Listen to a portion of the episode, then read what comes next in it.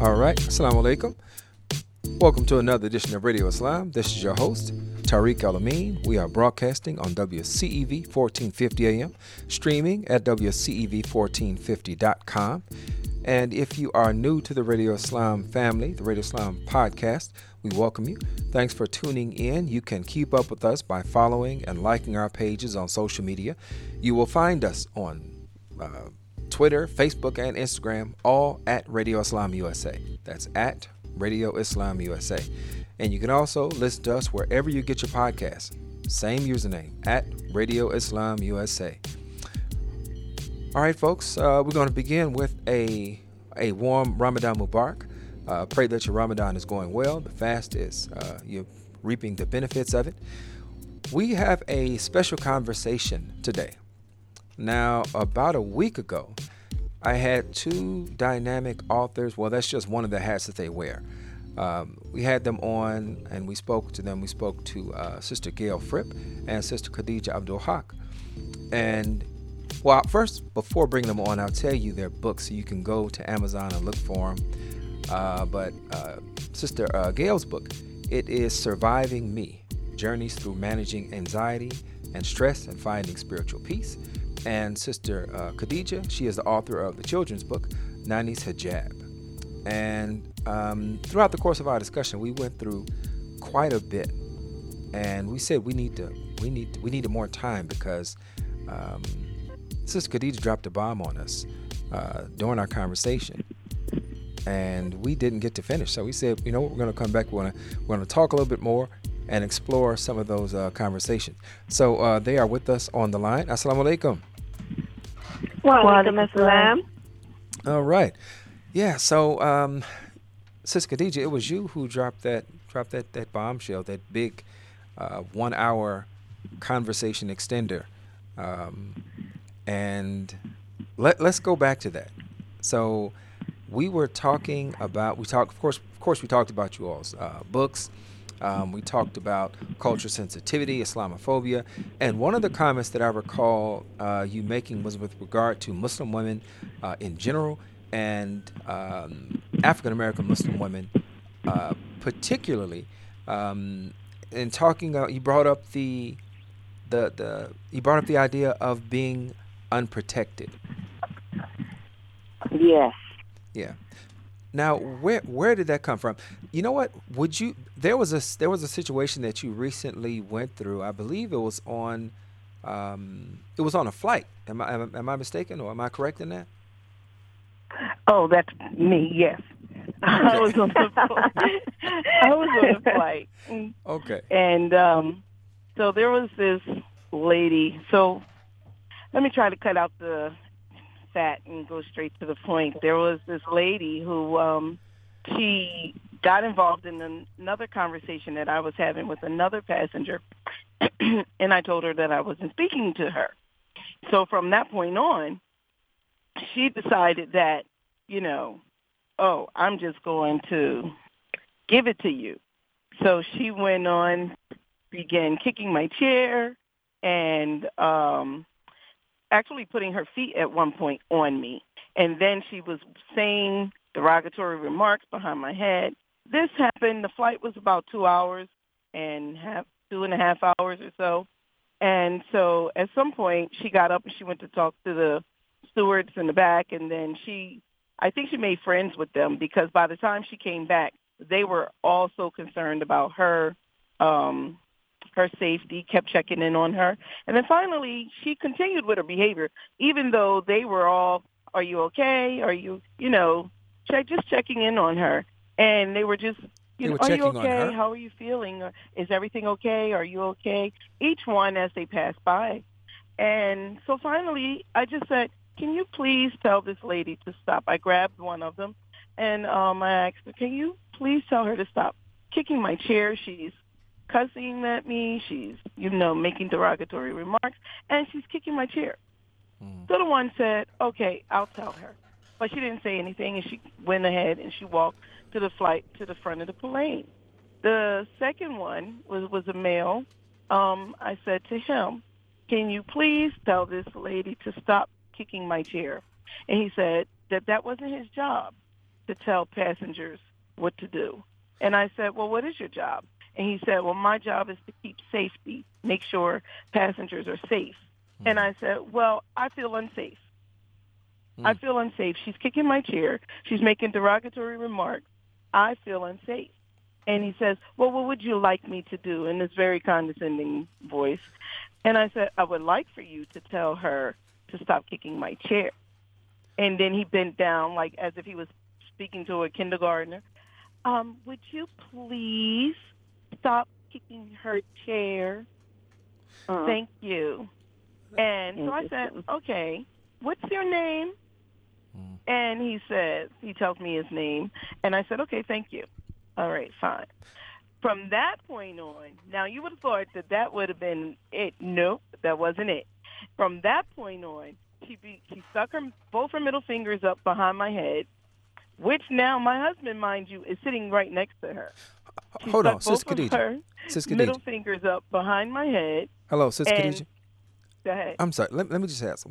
Why was she using uh, derogatory language, profanity towards you? Why was she using Yeah, uh, how, I don't know. How did that? co- How did that come I about? absolutely I can't I can't tell you. My husband's sitting behind beside her with my oldest mom, the 15 year old daughter, and I'm sitting in front of her with the um no, I'm sitting next to her in front of her and she's sitting next to her husband. So I have my daughter, the baby next to me. And the 15 year old is either next to me or next to my husband.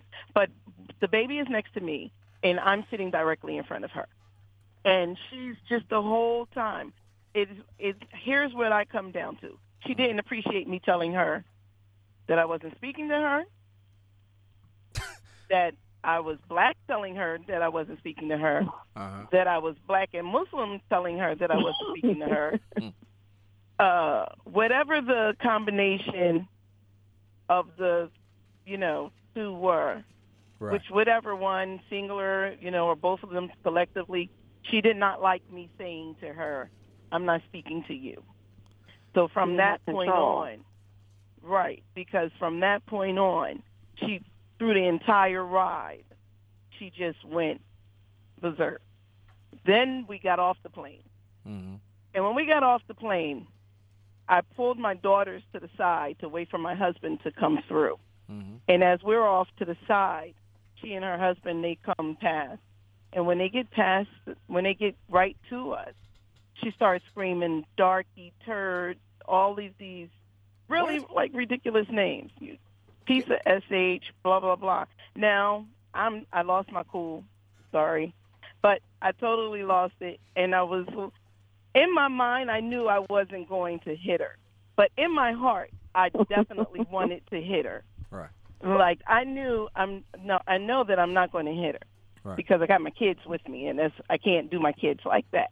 Mhm. But my heart is like, whoa, whoa, whoa, you know, just one quick quick lap across the head and this all to be over with.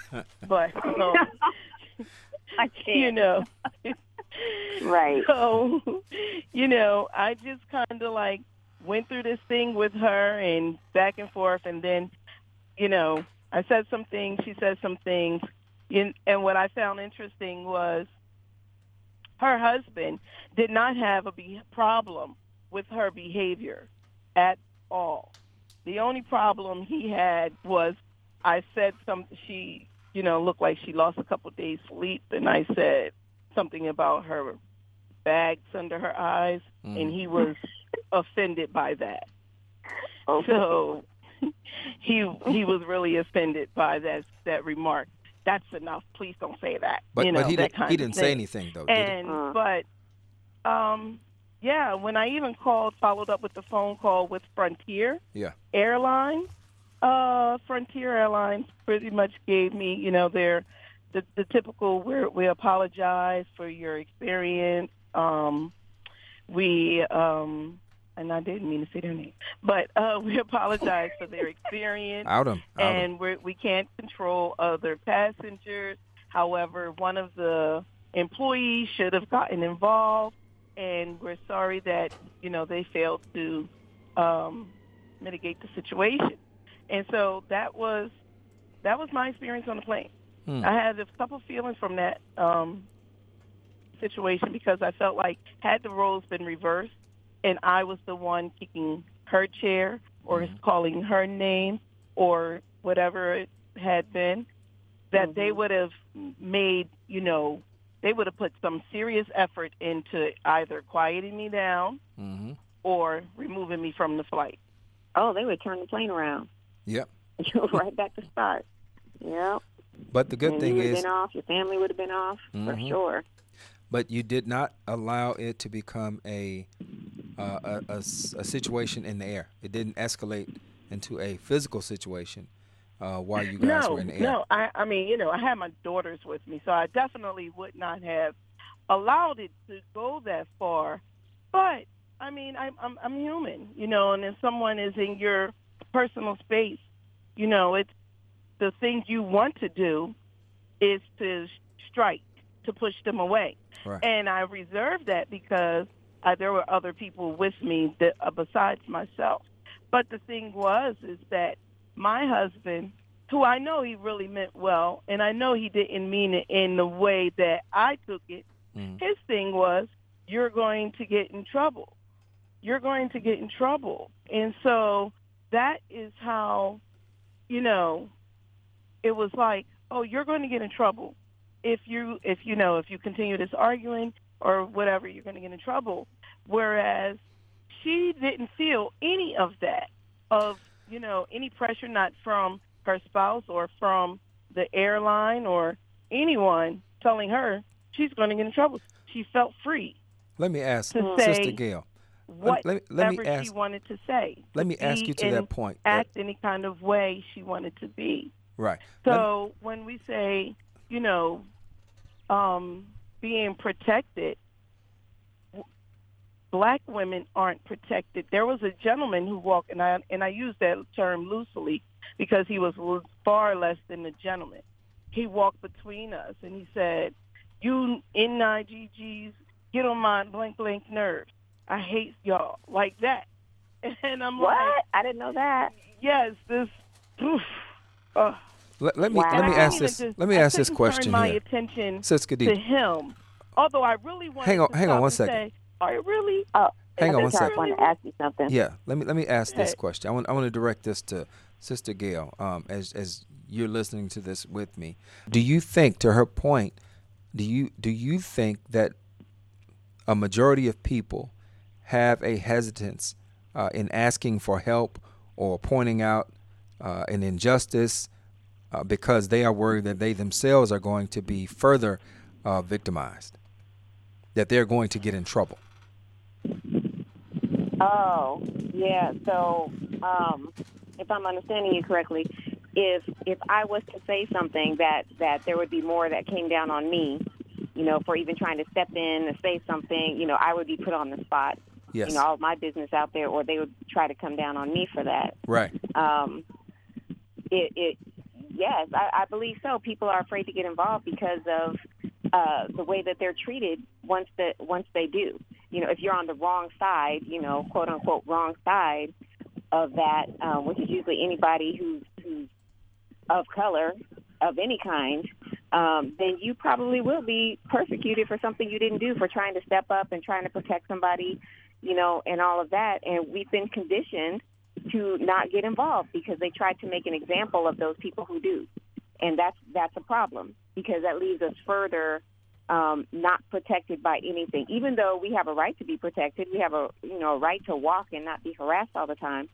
But they're making us feel like you do have that right, but if you speak up, I'm going to let you know how hard it is to get your right, Mhm. and I'm going to I'm going to let you know and make you an example for everybody else, you know, who tries to get their right, you know, and that that's such a huge problem, you know, and then that leaves that leaves us not protected because a lot of the time, black women will stand up and they're going to fight and they're going to fight and they're going to fight because they, we don't have it. We don't have another choice other than to do that. If we wait for somebody to protect us, you know, that could be forever. If we, um, you know, don't say anything, then we're going to get beat down. And most of the time, we're probably not going to take that very well. Like Khadijah was saying, she had it in her mind, you know, to to fight. you know, but her kids were standing there.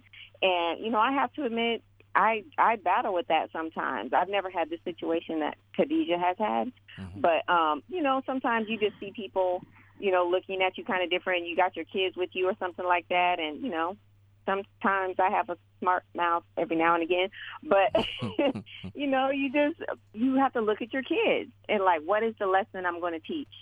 You know, what should I say? What shouldn't I say? When should I tell them how to protect themselves? When to stand up? When to stand down? You know, when to let people be idiots? And and you have to go through this constantly in your head. You know, so when you're by yourself and the situation happens, you you equally have a choice whether you're going to say something or not. But definitely you will probably be more verbal and more aggressive when you're by yourself because it's a matter of sometimes life and death. It's a matter of people not overstepping their boundaries and, and not letting uh, not you not letting them know that you're a punk, you know, or something like that. You have to stand up, whether you want to fight or not. There's no choice, mm. you know. And so um, that's that's a problem. Other people coming in, how many people want to get involved in a situation like that? And there's very few, it appears, who want to get involved, and that's such a huge issue, such a huge issue, Brother Tariq. But Brother Tariq, I want to um, bring in a separate issue on the same note. Sure. On, a, on the same note, there was a recent video. Uh, I think it happened in Wildwood, New Jersey, where the two cops uh, were beating up a little young lady on the beach. What people didn't realize is that her husband was standing there with their baby watching these two cops punch his wife in the face. And what? so, yes. And so when I think about being protected mm-hmm. and what, who can, who will go up against, you know, there's a, um, there's a scene in I believe The Butler mm-hmm. where the um, overseer comes and you know sleeps with one of the women in the field, and the son says to the father, and I believe it's Forest Whitaker as a young boy, he says to his father, "You're going to just let him do that to mom." And as soon as the father gets up to walk to say something to the overseer, he takes out his revolver and shoots him right in the forehead. And so it's like the overseer shot him in the forehead. Yes, yeah, shot the father. Oh wow! In the forehead for trying to stand up. up. Right. For trying to stand up. Yeah. As soon as he stood up, that sounds about right. Him, the son said, "Dad, you know, you're gonna let him do that to mom?" And as what soon as he stood up, and as soon as he went to go say something, he barely he didn't part his lip. He mm. just went to his face. The overseer shot him in the forehead. Mm. So that you know that goes in. What what how far are you willing to go to stand right. up, and who's going to stand up for you? Now we're in this police state mm. where police can do whatever they want. They can say whatever they want. There's no boundaries to the police. On because top they're still of that, the overseer. They can right, beat. They can beat a. Uh, when they stand up. They mm-hmm. they can beat a wife in front All of her day. husband. Then you still now we're in the hyper exaggerated where white people are taking privilege, even though that was a white woman on the beach, but mm. they're taking privilege to just randomly call the police they don't like anything that you say. They don't like you where you are. What are you what you're doing? Mm-hmm. I'm going to call the police. so, right. You know, they the who's going to how far is can will someone go? And like I think I said before, the to say um about um oh my just slipped my mind about uh protection and just oh, I want to, you know, I'm to, you should, you don't get involved, like my husband said to me. But I know this wasn't what he was thinking. He was thinking that I'm going to go over my bounds and I'm going to do something that's going to get myself in trouble. But, mm-hmm. um, you know, I know when you, when people say, when, what about them? What about the girl? Well, what does she do? Making excuses to not protect her, to not have protect. Do you, when the young lady, Muslim young lady, got killed, snatched by the immigrant from um, South America. Mm-hmm. And everyone was like, well, what happened to the boys that she was with? And then mm-hmm. it came that the boys, the, the, the parent of the boys said, don't point at the boys, they were they didn't know or they were scared. But you all but my thing is and I'm not blaming anyone, so I'm not blaming the boys and I'm not blaming anyone particular about that situation except for that criminal who harmed that young lady. Mm-hmm. However, as a, when you go out as a group, when I went when I was taught when we were young, when you grow out as go out as a group, you come back as a group. Right. You know, you don't leave anyone behind. And mm-hmm. so, but still, we have this situation now where boys are watching girls fight, or they're fighting the girls. So now you have right. the boys fighting the girls openly. You know what? Before so we, where does this protection come from? Before before we go into because that's that's another piece. That's another layer to that to that conversation. I think that we saw that we were possibly we're going to get into. Let me dial it back a moment and and, and address the um, the situation with the police. So the uh, this young woman, uh, this wife, is being assaulted by the police, um, and they're punching her in the face, and her husband is standing nearby holding their holding their child. Now, mm-hmm. yeah. the what what I'm looking at is, or my question is, um, do you all agree that we look at individual incidents instead of looking at the um, looking at the just the, the structure, the systemic, uh, the structure of of the system, the uh, the structure of policing, um, accountability of policing, uh, and we most often stand up and we, we protest against these individual incidents, uh, but there's never there well there's rarely uh, any any systemic um, uh, change. There's never there's rarely a change in accountability. So my question is, since that is most often the case, how do we get to the point where uh, the system it serves everyone because that's that's the general generally the idea. You know, if, if you have an emergency, that you feel like you can call the police, whatever your uh, ethnicity is, whatever your gender, mm-hmm. as opposed to calling them and worrying that they're going to exacerbate uh, whatever uh, emergency is going on uh, in your in your home. Well, with my limited understanding of the political system, mm-hmm. Um, we need reform. we need a whole system reform. But here's what happened in Philadelphia with the police, yeah. and this is why um, when I when I understand like representation, our mayor was black, our police chief was black, mm-hmm. our fire chief was black. So when I see three powerful black men in the most powerful positions that you can be in in a city and the system still works against the citizens of that city or the constituents of that city. Right. It makes me wonder, well, what well, what team are you playing for, and what exactly is the goal of being in those positions of power, and how do the same police chief, that's the police chief now, he was well, he was not the police chief then, but he got promoted. But there was another black police chief at the time. And still the same behavior is still going on. There was a police policeman, six foot tall plus, punched a woman right in her face and he was put on leave and then brought back. So what can be done? No, we need to revamp the system. We can't just take them off and put them on leave or no, it has to be something. This is how you treat. We're, they're no longer there to protect and serve. Mm-hmm. Now they're there to guide, to oppress.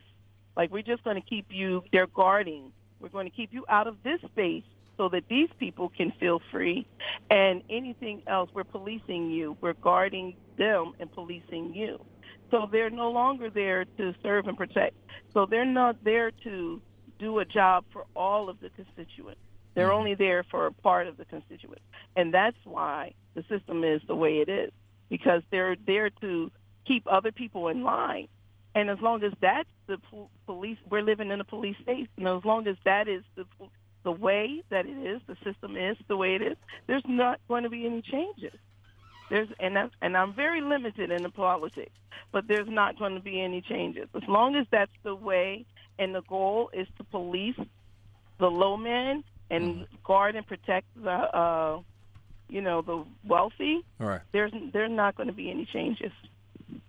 Let me add to that too, Khadijah, is that um, you know also not a political expert. However, you know what what consistently happens, and you can see the patterns that are going on, you know, over the years, is that when black people try to come together and when we try to get things organized, you'll notice that something pops up to disrupt the whole thing. You know, some other incident with, you know, an officer killing a black person, then what does that do? That that takes our resources. You know, we start protesting and yelling about, you know, them killing, you know, so and so or beating up so and so and you know, and all of that. So then now our, our resources are divided again. Then we can't figure out how to come back and on which issue that we should come back and attack first. You know, so we're constantly scattered, and they keep us like that because we we don't come together ourselves. There's not enough of us coming together at one time on one issue. You see how fast they got all them gay rights and everything passed? You know, all, all those things that get passed Mhm. um, because they stuck together and they and they came together for for a purpose and they they did their money you know they pulled their money together and they used their money as a weapon all this kind of stuff and we are so scared to do that because we have been conditioned with the overseer thing you know You know we what? shot down every time we start it That's that's an Oh, interesting. In addition to you, and and Let me this let me make all- this quick is point. All going together, Mhm. but you're right because think about how we go from one situation to the next situation. This day we're protesting H and M. This day we're protesting Starbucks. Then we're Always a little protesting stuff. this, and we keep Uh-huh. protesting the petty things instead Yep. of the having pooling our money to fight the big things Exactly. But you know Yeah. what? There is a there is a um, even in this idea of doing for self, right? There is still a relationship that um, that I, I'll say that that Allah calls us to, right? Uh, d- despite our not despite, but in support or in the the strengthening of the the differences that we have, uh, they're strengthened when we when we come together um, you know, with mutual uh, respect and, and regard given uh, to one another, right? You know, Allah says uh, in the Quran, you know, I've created you of tribes and nations, you know, that uh, you might uh, know one another, not despise one another, to benefit from your association with one another. Now, I bring that up for this reason. Uh, you mentioned the the lobby, right? The um, the LBGTQ they um, Right. that that lobby. Uh, they align themselves quite expertly with with quite a few other um, uh, coalitions, or they, they built coalitions, uh, or they joined Right. coalitions that were already in existence. So, and I think that's been the case for for for most successful uh, movements uh, that have gained any type of traction in mainstream America. Uh, if we look back to the civil rights movement, right, or the March on Washington, uh, when Dr. King gave his, you know, famous, you know, "Have a Dream" speech, that there were uh, an estimate of uh, 25% of the uh, of those in attendance were uh, were Caucasian, were white people. Um, There is something to be said for uh, for extending a call that resonates with all people of conscience, uh, conscience, and when we talk about um, the over policing of black and brown neighborhoods, uh, it's not something that should be spoken about simply around black and brown dinner tables or in our houses of worship or in, in our associations. Um, but it's something that should be talked about um, writ large, you know, in, in, in the in the mainstream and with the purpose of not not just complaining, right? Because I know we are we are tired of complaining, um, but with the purpose of bringing it to the uh, to the forefront of the conscience and changing uh, changing the situation, changing the system. Um, I mean, to have people in positions of power. You know, if you have you have a black police chief and fire chief and a mayor, um, but that really that doesn't really change a system. I mean, it it can be inspiring inspiring for people to see, uh, just like it was inspiring for uh, millions of African Americans to see, you know, uh, President Obama. Uh, but Right. that doesn't change a system. That doesn't change the culture of a people. Uh, and So you know, I, I think mm-hmm. it's balancing eh, what's what's inspiring um, with what actually is going to help to change uh, the system for the better, and then also eh, also in us being intelligent and not because I mean, we don't have to be political ex- experts, right? It's mm-hmm. just about us recognizing we all have the capacity to recognize what's right and what's fair, what's just, and, and act on that. Um, and aligning ourselves with other groups, um, regardless of you know what their platform is, but aligning ourselves with uh, with people of faith, people of, of conscience, and letting that become the fight for uh, for for the for society as a whole, and not just one group. Yep. Yeah, I, I, I agree with that. And I think one of the problems I think that uh, that we have with aligning with other organizations mm-hmm. is that sometimes we rely on the other organizations, um, especially if they are not of color. We rely on them to fight the fight for us. Mm. You know, and we kind of take a back seat, like, yeah, we're gonna we're gonna you know partner with you, and we're gonna do this, and we're gonna do that. Okay, but then we take a back seat, even right. though we know what's necessary and what's needed, uh, we take a back seat when really we should be the ones who push it forward mm-hmm. and we allow the other organizations to come in. If you want to support, okay, but it, it's, it's going to be by by these rules. You know, this is this is what we need. This is this is what we're going to focus on. We we don't want to focus on 12 things at a time. Let's go here. Let's go there. You know, and then we have to stand up for our own fight. Right. We have a problem sometimes with with standing up for our own fight you know, and doing the things that we need to do. We'll we'll give so many people so many chances, but the minute one black person messes up with another black person, you know, that other person's name is dirt. You know, don't don't do business with them. Don't do this. Instead of giving them a chance, instead of helping them out, instead of standing together and say, how can we strengthen this? How can we push this forward? We just we just give it up and say that's why I'm gonna go shop with so and so. You know, and so we we need to understand what our own individual strengths are. And you are so right. We don't have to be political experts.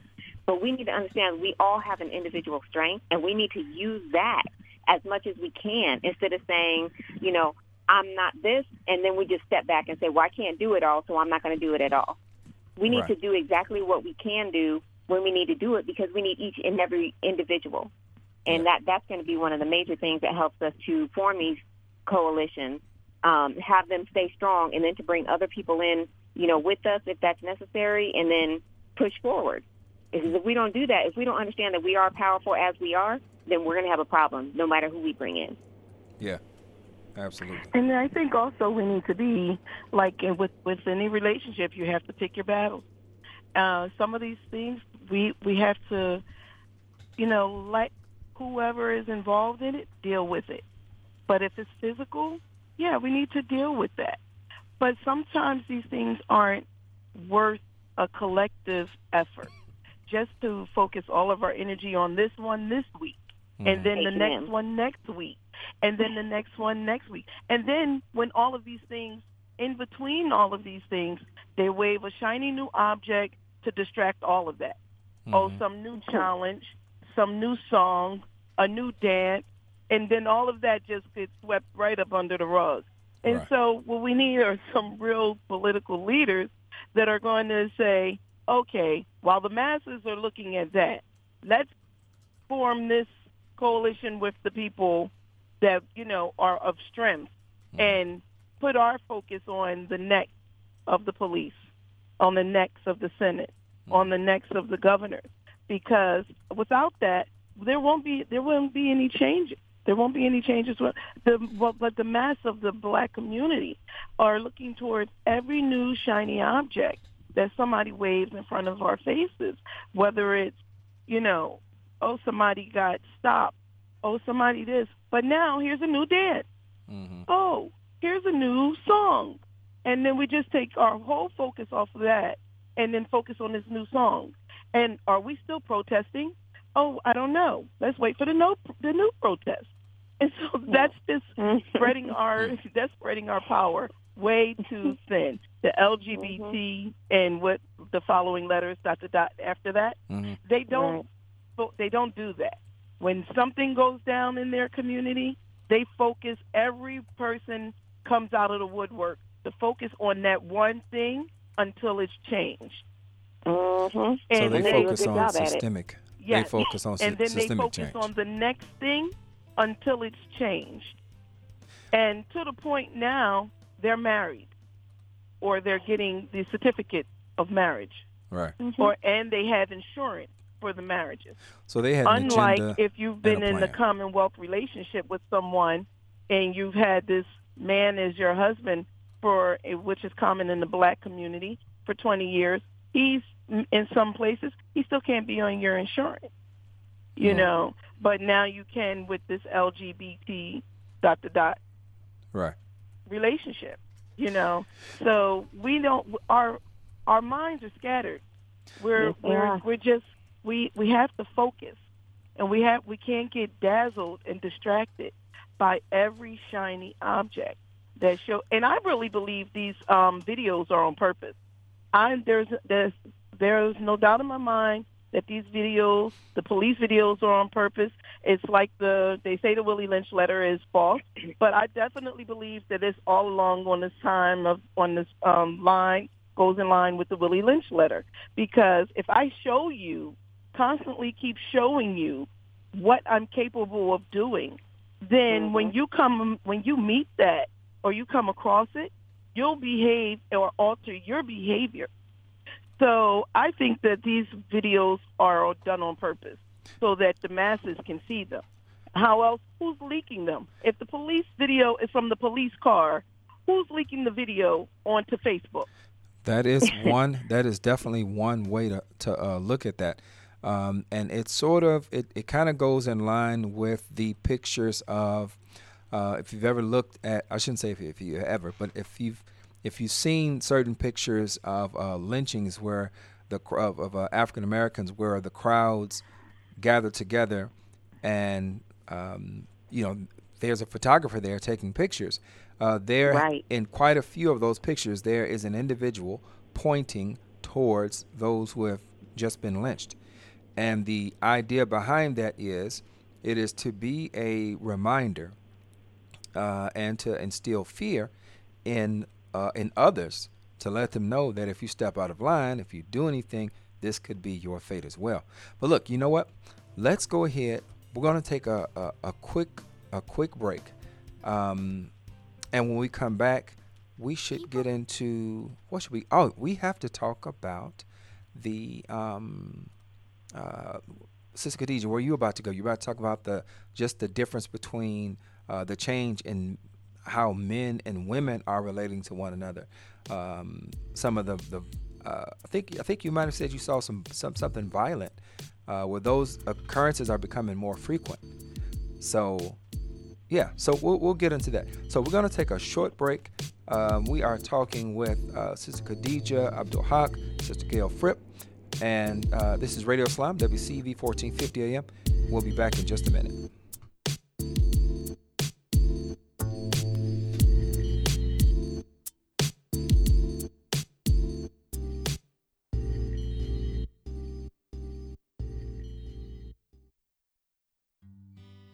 America, we need to have a little talk. I don't know if you've noticed, but we got a lot of food in this country. A lot of peaches, a lot of corn, a lot of apples, a lot of everything. We've got so much food that we can't even eat it all. So if we got all this extra food, how are 17 million kids in America struggling with hunger? I just don't get it. That's why the Feeding America nationwide network of food banks gathers surplus food and gets it to the hungry kids who need it. They can get you food even if you live in Idaho or Alaska or somewhere crazy like that. This isn't complicated. We got extra food and we've got hungry kids. Feeding America's done the math. Now it's your turn. Support Feeding America and your local food bank at feedingamerica.org. I know you got internet on your phone, so what are you waiting for? We can't do it without your help. Brought to you by Feeding America and the Ad Council. Hey America, we need to have a little talk. I don't know if you've noticed, but we got a lot of food in this country. A lot of peaches, a lot of corn, a lot of apples, a lot of everything. We've got so much food that we can't even eat it all. So if we got all this extra food, how are 17 million kids in America struggling? When I have an asthma attack, I feel scared. It's kind of like an elephant is on my chest. I feel like I'm choking. Sometimes my parents have to take me to the hospital. You know how to react to their asthma attacks. Here's how to prevent them. Call 1 866 No Attacks. Visit www.noattacks.org or call your doctor because even one attack is one too many. I feel like a fish with no water. Brought to you by the EPA and the Ad Council.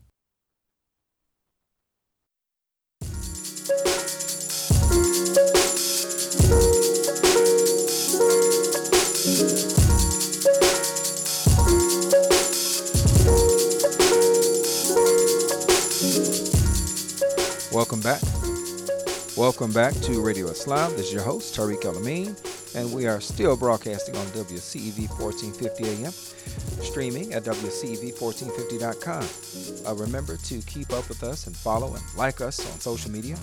Uh, you'll find us at Radio Islam USA, and you can also find us wherever you get your podcast at Radio Islam USA. Uh, we're talking with Gail Fripp and Khadija Abdul Haq, and I'm going to go ahead and just fade that music on out. Oh, Bring yeah. our friends Don't back mind, in. sorry. All right, you guys I are was still trying not there. to be rude, so I was quiet. All right. oh no, you, you guys are fine. You, your mics were down and all that good stuff. We're letting those commercials roll. So um, yeah. So uh, a few minutes ago, right? We we were talking about the systemic representation or the uh, the resistance, right? But you you you mentioned something earlier about how men and women or the attitudes about men fighting women, uh, how that is that that has changed and that's not really something that people are as surprised to see as they may have once been. Uh, Brother Tariq, yes, ma'am. could you repeat that? Oh, okay. Think I'm losing Sure. you a bit. Sure. Uh, so I was saying that uh, the attitudes, uh, societal attitudes towards uh, violence between men and women uh, has changed, and uh, not everywhere, but I think that it is probably. Um, uh, you you made a point, uh, Sis Khadija, about seeing that. Uh, I guess with more frequency, uh, and I, I guess for those of us who are a little older, we recall that that was not something that you saw, uh, at least in the public. That's not something that you you didn't see people fighting uh, in public, or you didn't see boys fighting girls in public. Um, now we know we've always had uh, situation, situations of, of domestic violence, uh, intimate partner violence, but to see a boy fighting a girl, uh, or you know things like that, that's that's something that's rarely new. Um, what wouldn't you say? Well, I think um, I had a neighbor, Mhm. and my neighbor, Micah, if you're listening, my neighbor, um, we used to we used to fight quite frequently, um, and then we would play, and we would fight, and we would play, but it was almost like he was my brother, so it was never taken personally. Till this day, I think if I called him, um, if I needed him, that uh, he would, you know, for not something extreme, but you know, he would be a, a friend. So, um, I think in that way, uh, there was always some kind of boy girl fighting things going on. Right. But um, what I what I'm seeing now is it's happening in on a larger scale. With the one of the last videos I've seen of this situation was a group of girls, maybe five or six girls, and a group of boys, approximately the same, maybe a little more, got into a brawl. The boys, the girls were talking, blah blah blah blah blah, as girls do Mm-hmm. and the boys just went in. Boom. And they started beating those girls as if they stole something. And when I Wow. think about that, I, it makes me think, one, what's going on in the home? Who's Right. teaching you? Mm-hmm. And what makes you think that this is okay? And I know the boys have a thing with the, the macho thing. I'm not saying all boys, but some boys. And I know that girls have a way of pushing those buttons. But now no one seems to have any uh, balance in what's too far and what's enough. And so if a girl jump, jumps off in the mouth, that's just mouth. You can walk away from that. Right. But if you but if she touches you, hits you, you have a right to defend yourself. You know, I'm not saying that you should ever be abused, that a boy should ever be abused by a girl. However, there's a there's a boundary that mm-hmm. you know you that's in place by law, by nature, that men are naturally stronger, and that strength happens early on. Maybe 13, when you go, a mom goes to pop her son and realizes that he's a little stronger than he was the year before when she popped him. Right. You know? And so she might have to take some extra, either take some extra strength and force to finish that punishment, if that's what she's going, she's going to do, or she's going to have to find a different way to punish him, or you know, discipline him. But you realize that boys have more strength than girls, and I don't think boys are thinking about that these days. Even when you see, you know, a gay a gay guy, he's out in the street fighting a girl, but he's still, even though he thinks he's a girl, he's still a guy, and he's fighting a girl. And so I don't think people are realizing that there's a boundary boys are crossing, and it's causing a rift in male female relationship. We have we're raising our girls to be strong and tough because you got to take care of yourself. While we're giving boys all kinds of excuses and all kinds of reasons on why the world is against us. So we're raising our girls to be the protector and maintainer mm. of the men. Mm. While the men are just sitting back trying to own and uh, direct the women verbally or physically, you know. So, I mean, we're we're at a crossroad here that if if it doesn't change in the future, we'll just have a bunch of little girls out working, pimping, literally being pimped by their mate, you know, to go do the job and bring back the money. And he, and if she doesn't, he'll crack her in the head. You didn't do what I say and mm. you know then she'll go out in the street and she's beating on the kids the relationships are just getting crossed gail why you throw it to me go oh ahead take take that pitch okay. gail go ahead go ahead brother Tariq. no no uh, sister gail go right ahead did, did you oh, want to reply okay. to that all right since you asked me um but yeah these these relationships that are going on between the boys and the girls i mean i can remember uh, we were living in some apartment, and uh, you know, we had befriended. You know, you know how I do, Khadija. You know, I love to deal with the with, with the young ladies. You know, see how they're doing, check on them, you know, and all of that. See where their minds are are at. You know, so they would come over to my apartment, you know, and just randomly just have conversations with me, tell me what's going on in their day or whatever.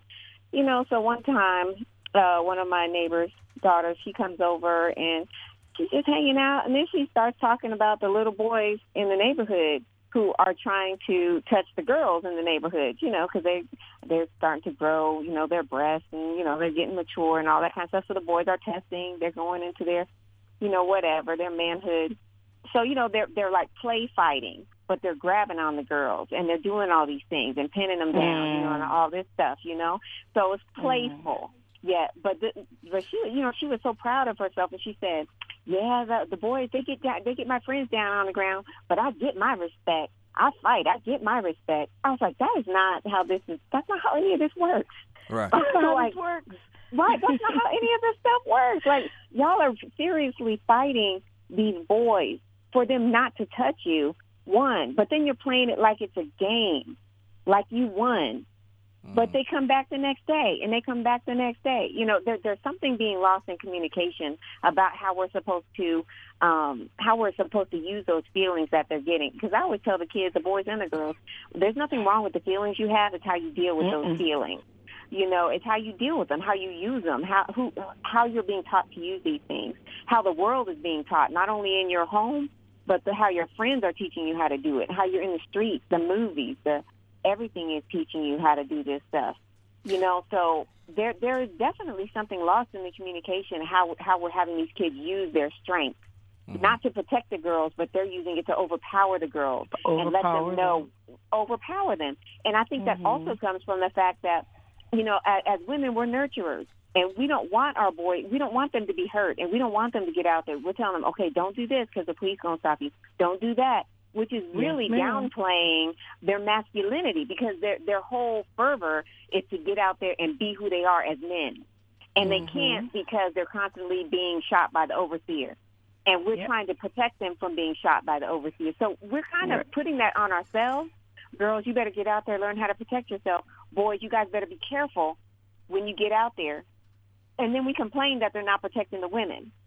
But are we giving them the chance? Like, what are the tools that we're actively showing them consistently, telling them how to be men, how to stand up, when to overstep the boundaries? Like, we have to figure that out, what the balance is. Well, you know, we're scared. And Mhm. Oh, I go ahead, think, brother. I think some of this comes from um, it comes from this idea that that we believe, and I, I think I might have mentioned this before, but you know, we believe in God, but we don't believe God. You know, so Allah tells us, you know, there is there's there's a response, there's a, a a just response. You know, you fight people who are fighting you. When they stop, you stop. Um, mm-hmm. And you know, he encourages modesty, right, in speech, uh, in dress, you know, just just in the way we carry ourselves. Now, believing that that means that we try to follow that, uh, even when uh, in the face of a reality that goes completely opposite, right? And by that I mean our young people, not just a young pe- uh, young people, but our society in particular. It is um, it is over sexualized. Uh, mm-hmm. So our young mm-hmm. people, our young men, or young women, they're not being taught how to not just they're, they're not just being taught how to handle their, their feelings and how to handle their development, but they are being right. taught to respond to um, to simply just respond uh, to their urges, to respond to to look for gratification, immediate gratification, and that you know that goes through through everything, not just for the physical urges. It goes to the um, material urges as well.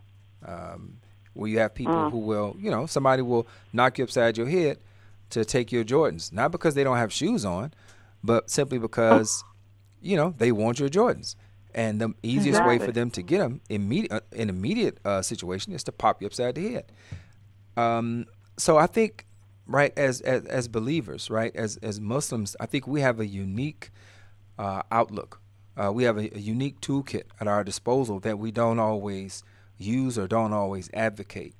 Um, um, we we don't use it in a way that says, okay, I, I realize what the situation is, um, but the only way to really challenge that, you know, you have young men who are fighting or beating on the people that they're supposed to be protecting.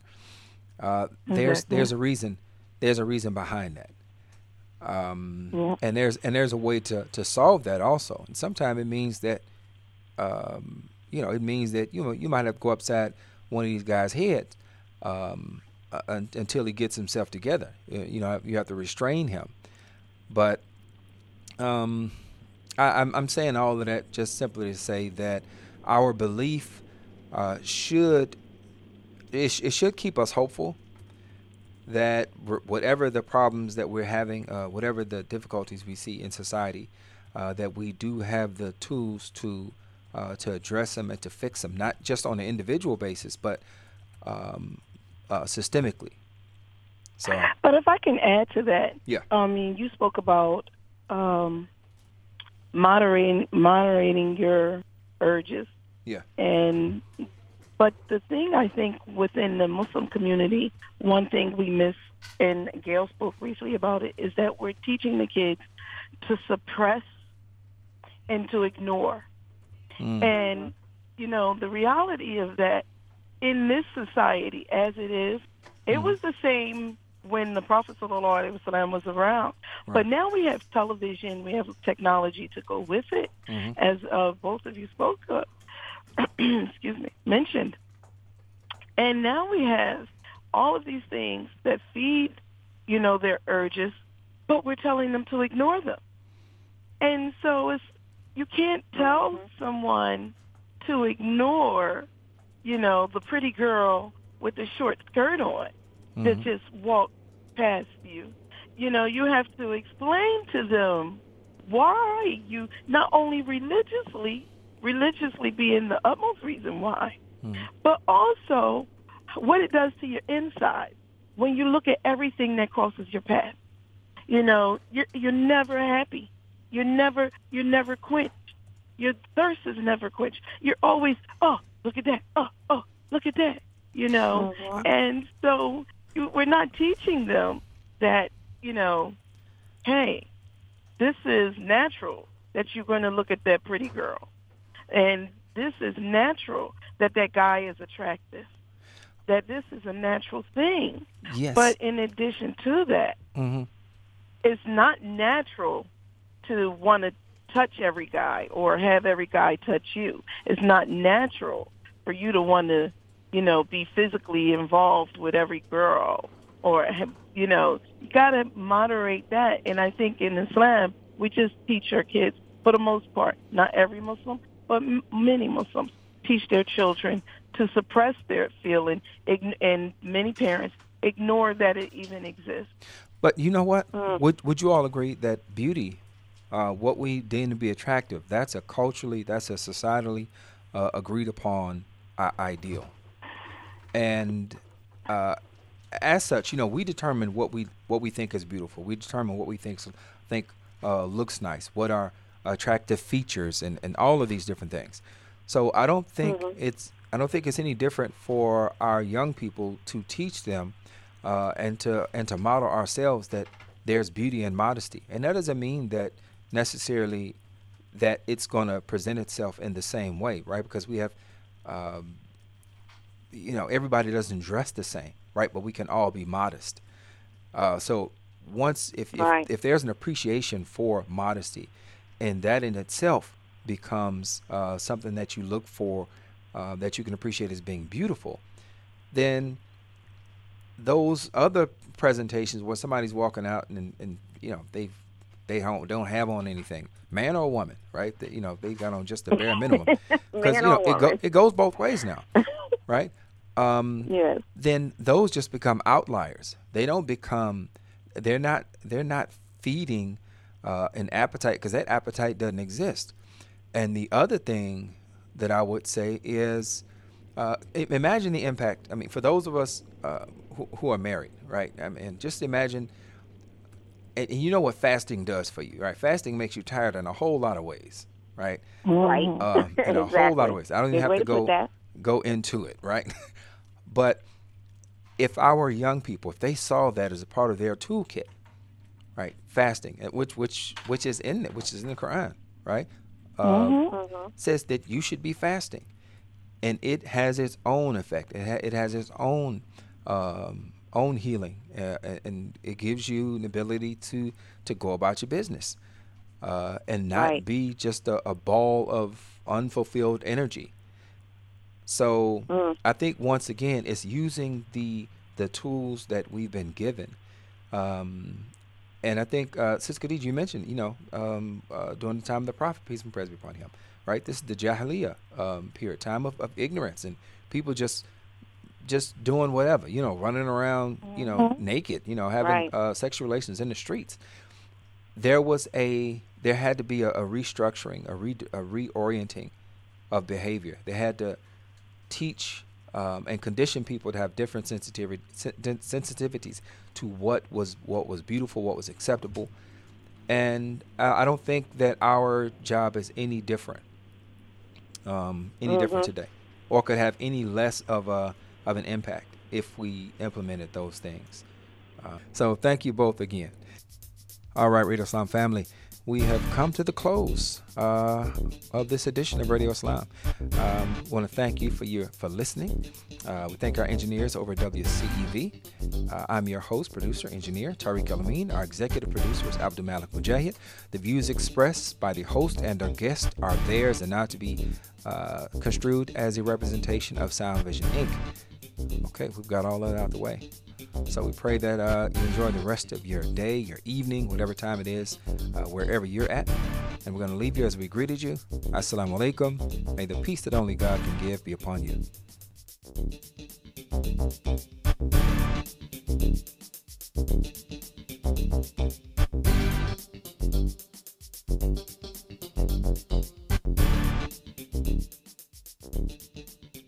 Thank you. Thank you.